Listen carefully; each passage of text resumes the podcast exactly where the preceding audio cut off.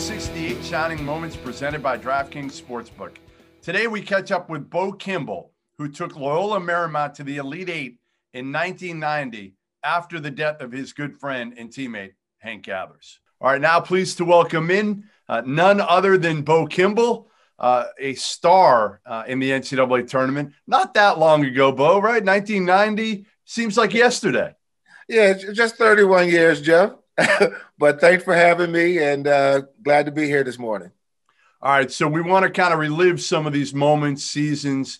And, and, man, I was a college kid when, when you guys were going through that. And first of all, that offense Paul west Westhead implemented had to be the ultimate dream for a player. I mean, you guys set records that still stand today for scoring.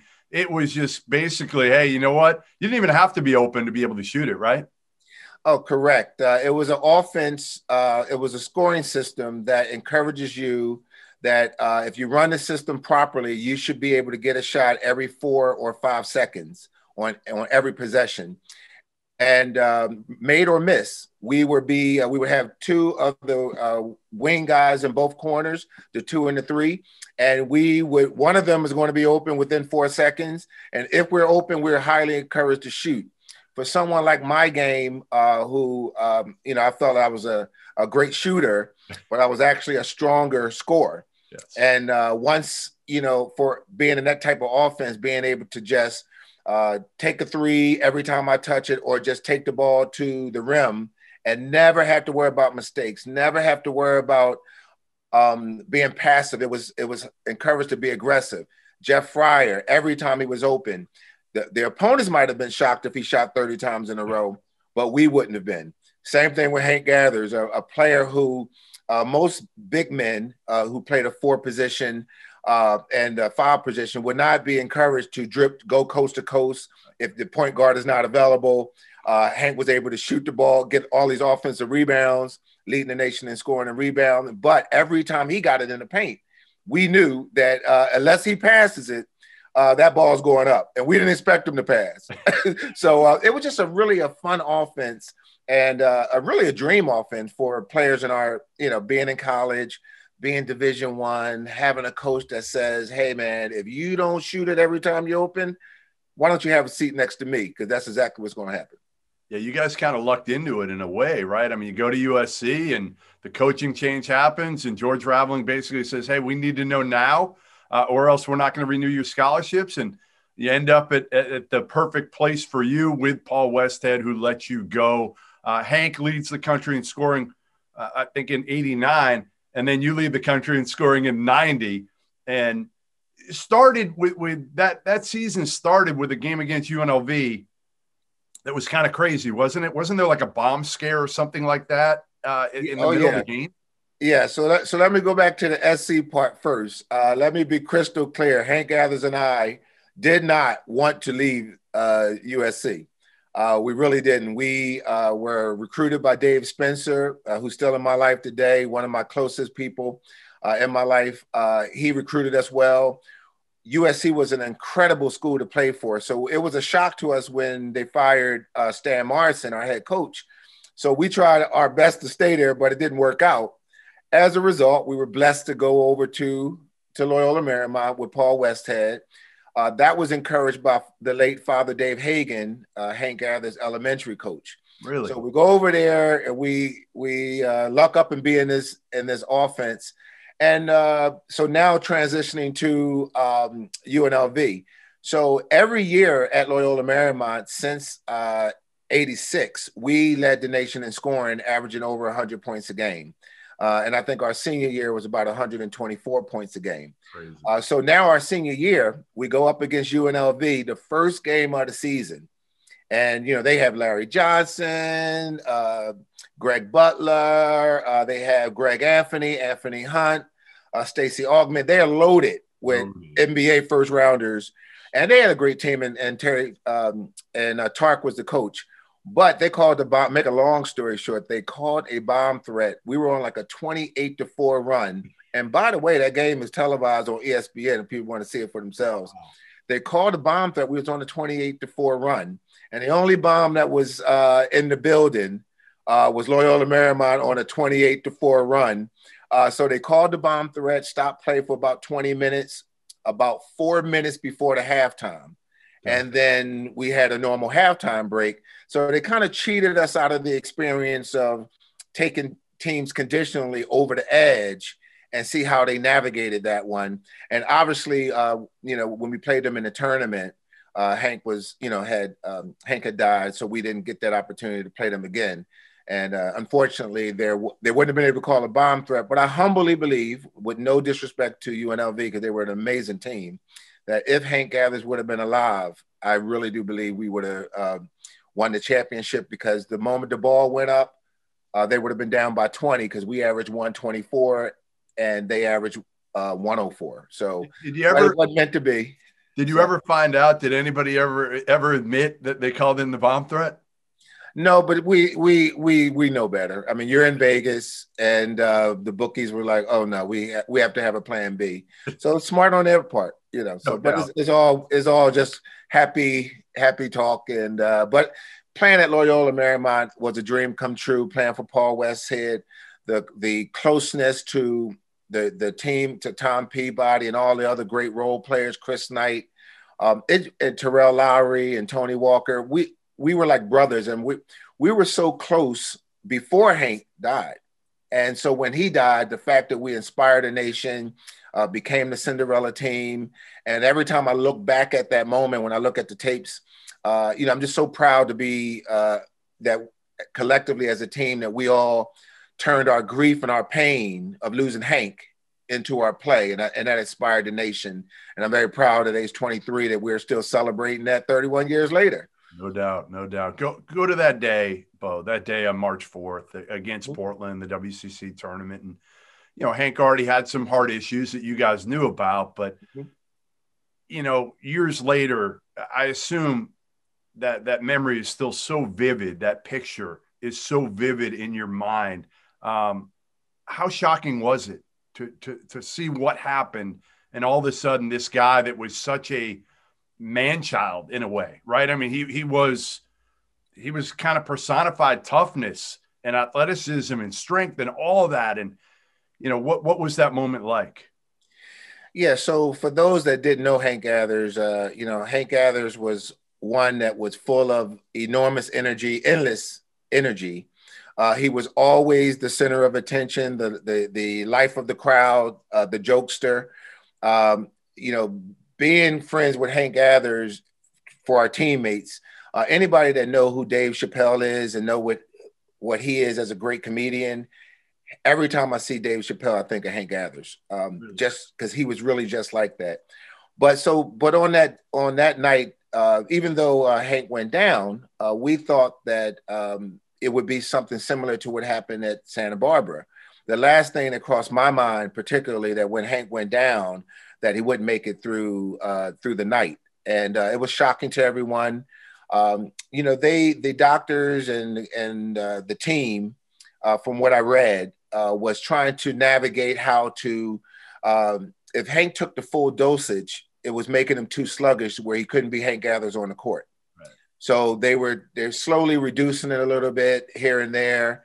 And I also read, um, you know, 15 years later that um, in the LA Times that I don't think Hank went to that uh, to the doctor that day, and potentially knowing Hank being so determined to play well, he might didn't take the medication as well. I don't know, but so those factors played into it, and uh, and Hank's intensity and determination to want to play well and provide for his family. You know, maybe those things came to a head, and it was the ultimate risk not to take. Um, and you know, when you're 23 years old, you feel like invincible.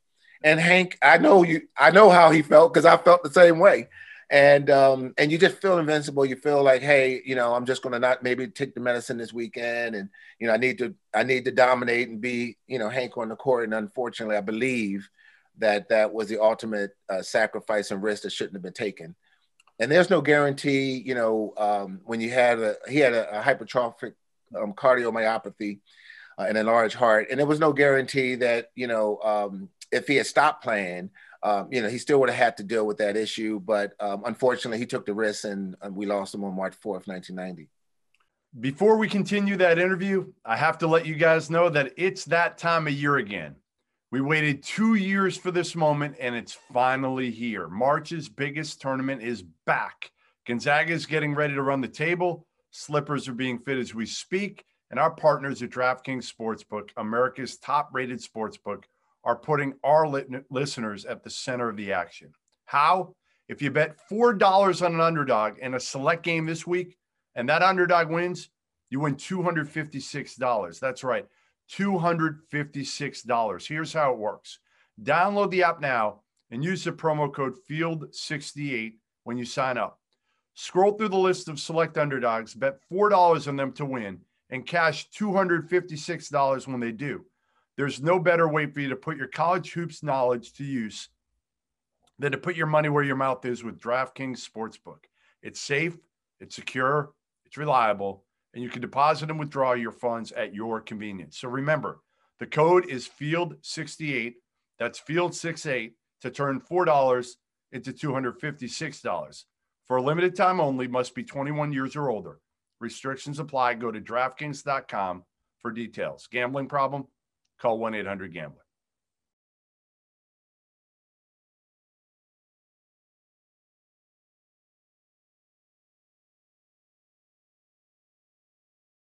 So he passes away. You guys go back to Philly, where you're from, for, for his funeral. Um, and then play in the NCAA tournament game, you, you get the automatic berth. They cancel the WCC tournament. Yes. You guys get the number 11 seed and, and you open with New Mexico State. Um, what are you thinking at that point? How, how heavy is your heart? How hard is it for you to focus going to the NCAA tournament? It's still really, really recent and fresh in your mind that you should have Hank with you. Yeah, as a, as a, as many stories are tied to that. So Hank Gathers and I were the captains uh, of the team, and Hank was our, you know, rah rah spiritual leader, and I was kind of the quiet, lead by example type of leader. And uh, but we used to always run around the when coach starts practice. Uh, Hank and I would lead the team around a very casual jog around the gym and I made the first jog. This was the first practice after Hank's death, after the funeral in Philadelphia, the funeral in, in uh, Los Angeles. And I just remember taking the first, after I took the first lap, what I needed personally and selfishly, what I needed to do is to just run outside the door and just have a good cry, just let, you know, just deal with my heavy heart. Sure. Um, I, I chose not to do that. I thank God I didn't do it actually, but I, what, that's what I needed to do. But what I did is I just proceeded around uh, the second time, and I and I know I feel that if I would have went outside that door and they saw me break down, it you know the team was kind of gathering strength um, from me because I knew Hank 11 years and um, a lot long, you know, twice the amount of time that they did, the team did. So, so I pushed through it. Um, so I just remember that just being you know, just uh, uh, inspiration. Also, when I was on the way to the game, the Long Beach game against New Mexico State, I had about 80 letters and I got a chance to read. It was about a 40 minute ride. And I remember reading about 25, 30 letters from all over the world, fans uh, that wrote to me about Hank and, you know, how he inspired, how our team inspired, how he inspired, how I inspired. And uh, that was, that gave me I when that ball went up, I felt like I had the me personally, I had the energy of Hank and I, and um, I just never felt that before. I felt like I run for for days, and I know when we first uh, decided to play, I told um, the team as the captain, I said, "Listen, you know, the team said we're going to play for our love of Hank. We are writing Hank's number. The team, the younger teammates were writing Hank's name, his number on their sneakers, and all over and stuff. And I." you know, um, said that, look, uh, they said we're going to play for Hank. And I said, well, guys, look, we love Hank and respect Hank no matter what. So I thought it was misplaced energy to, you know, like if we don't win a game, it doesn't mean we don't love Hank. So let's just kind of redirect our energy. So that was my advice. Well, that advice went in one ear and out the other, Jeff, because I can promise you when that ball went up, the only thing that everybody was thinking about was their love and respect and the pain and everything that represented what they were thinking about Hank and playing for Inspire Basketball because of their love for Hank, playing for Hank. And um, and as a result, we made it to the final eight. uh, which was for Loyola Marymount at that time. That's pretty much a championship in our mind.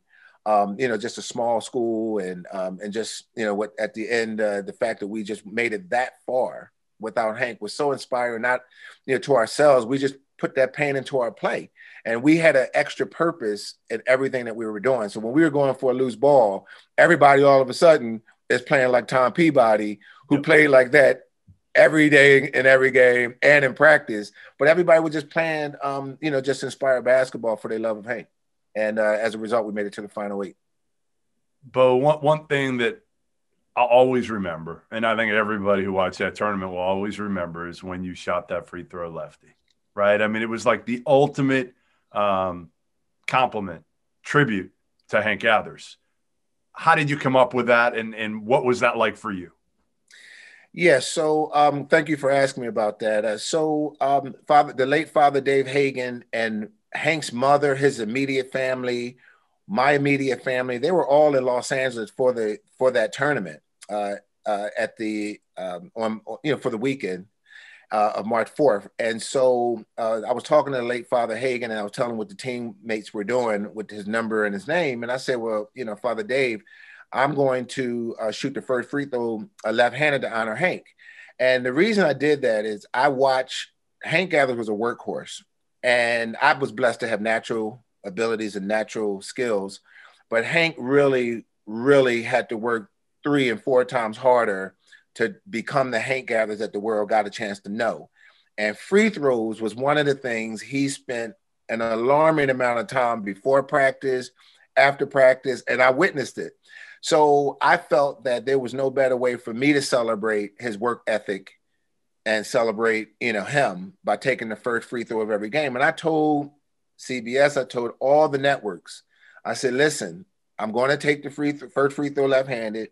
It does not matter if I make the shot or not. I could care less. I want to make it, yeah, of course, but missing it was not going to take away from Honor and Hank. So it meant the same to me but I was trying to make it. And the fact that all three of those shots in the tournament went in, but I can I, I when I look at the, the, when I look back at it, I can remember every time I see the the left-handed free throw, I remember exactly how I was feeling at that at that time. And I can tell you that when the moment I got fouled, that moment that until we we the ball got in my hand, I wasn't thinking about nothing but my love and respect of Hank, I was talking to Hank mentally, and it was all a, a, divine moment to just honor my buddy.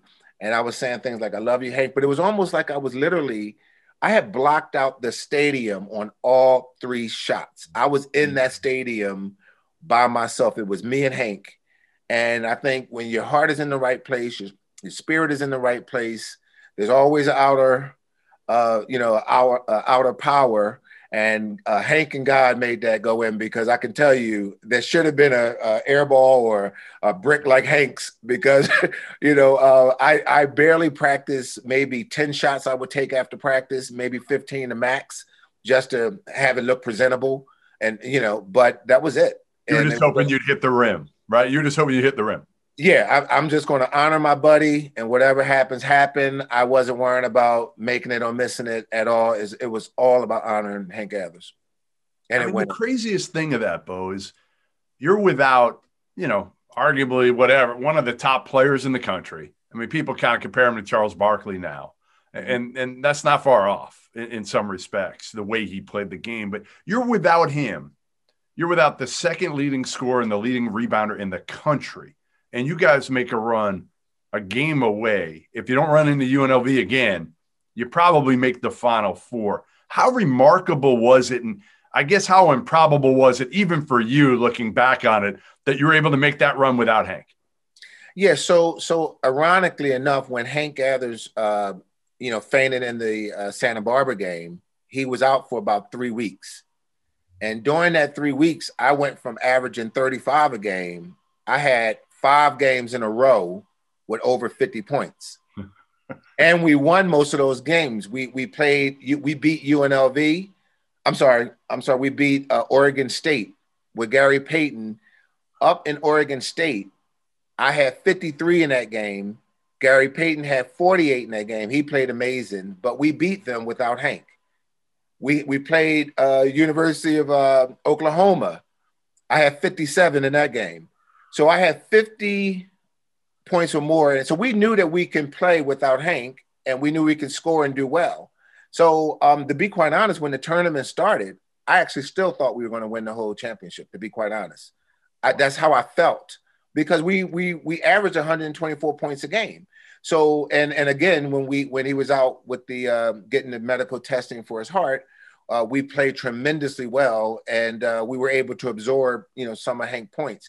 Now against UNLV, of course, you know who was so dominant underneath and then, ironically enough, their guards, um, uh, Anderson Hunt and those guys usually shoot about 30%. Yeah, from the, Greg Anthony. Yeah. Yeah. yeah Greg, they normally shot about 30% from the three.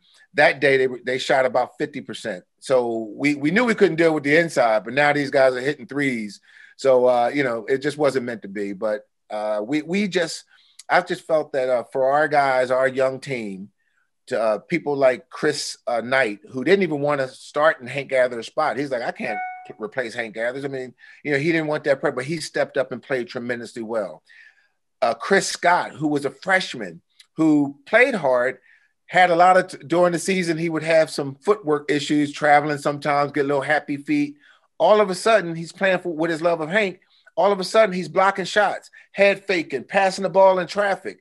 I'm like, so, so when I look back at that, it makes me feel so proud of, of, of our entire team um, you know, Jeff Fryer scoring, uh, you know, 40 something, 42 points against Michigan. And we blow the defending champions out by 35 points when no one, none of the professionals gave us a chance to beat them. So when you look back at it, you know, 31 years and uh, celebrating our records, our team records, Hank Gathers records, and my 30 records I'm proud to have. Uh, it, it's, it, none of that stuff would have happened, I think, if uh, we wasn't playing for Paul Westhead in his scoring system. And I do hope one day I get the privilege to give a, a Division One uh, team that opportunity when I'm the head coach. How did your life change from that run, from that tournament run? How did that? Obviously, people knew who you were going into it, leading scorer in the country. But but with that run from start to finish, how did your life change? So a lot of people come up to me and they remember uh, our team so that's which is amazing uh, what we did. They remember Hank Gathers, which is awesome. You know, we think of Hank every day, and you know, um, and so a lot of people say, "Well, Bo, how do you feel always being associated with Hank Gathers?" Well, Hank Gathers was such an amazing person and like a brother, so that doesn't bother me at all. I had my own identity, as you mentioned. I was number one scorer in the world, regardless if Hank was alive or not. Um, so I do have my own identity. Uh, but what, what has changed is that people remember that time, they respect that time. So our whole story is quite different than a normal sports story. It has success, it has tragedy, and entertainment all bottled in it, um, you know, together. Um, so um, when I think of Hank Gathers, I do not think of the way Hank died. I actually think of the way Hank lived. So I think about him and I talk about him every day, either personally or some fan will come up and say, "Hey, man, I just want to shake your hand. You know, I love that Loyola system and what you did for." They talk about the free throw. They remember Hank. So all of that stuff uh, for me uh, to be when you're 23 years old and all you're doing is just playing, doing your best, and a system is doing your best, and you look back at that, you're part of history forever. The records of being the uh, the eighth pick in the NBA draft the number one scorer in the world after the previous year, Jeff, I wasn't on the Street and Smith magazine list of 500 players. Wow. And I told I told Doug Overton, I said next year because Hank led the nation in scoring our junior year, and I knew I was a better scorer than Hank. I said next he inspired me. Hank inspired me to want to lead the nation in scoring the, the following year. So I didn't say I'm I'm going to try to lead the nation in scoring. I told Doug Overton I'm going to lead the nation in scoring, and the fact that I proved, uh, you know, uh, Mark Blake, who wrote the article uh, in the Street and Smith magazine, uh, proved all them wrong. That uh, I should have been on that list, and I and the fact that of those 500 names, I felt that I was the number one player, and the fact that I finished the season being the number one scorer in the world. That's one of the things I say to kids all the time when I do public speaking. I let them know It doesn't matter what other people think about you. What do you think about you? And I thought that I was the number one uh, player in that draft, and being a higher scorer, sitting at the NBA draft was my dream come true. Well, listen, we, we appreciate you joining us, Bo. Uh, 1990 NCAA tournament, uh, unforgettable, unforgettable run. Um, and uh, again, continued success. Thank you so much, Jeff, for uh, thinking about me and reminiscing about our team. And uh, go Loyola Lions. And God bless you, man. Stay safe.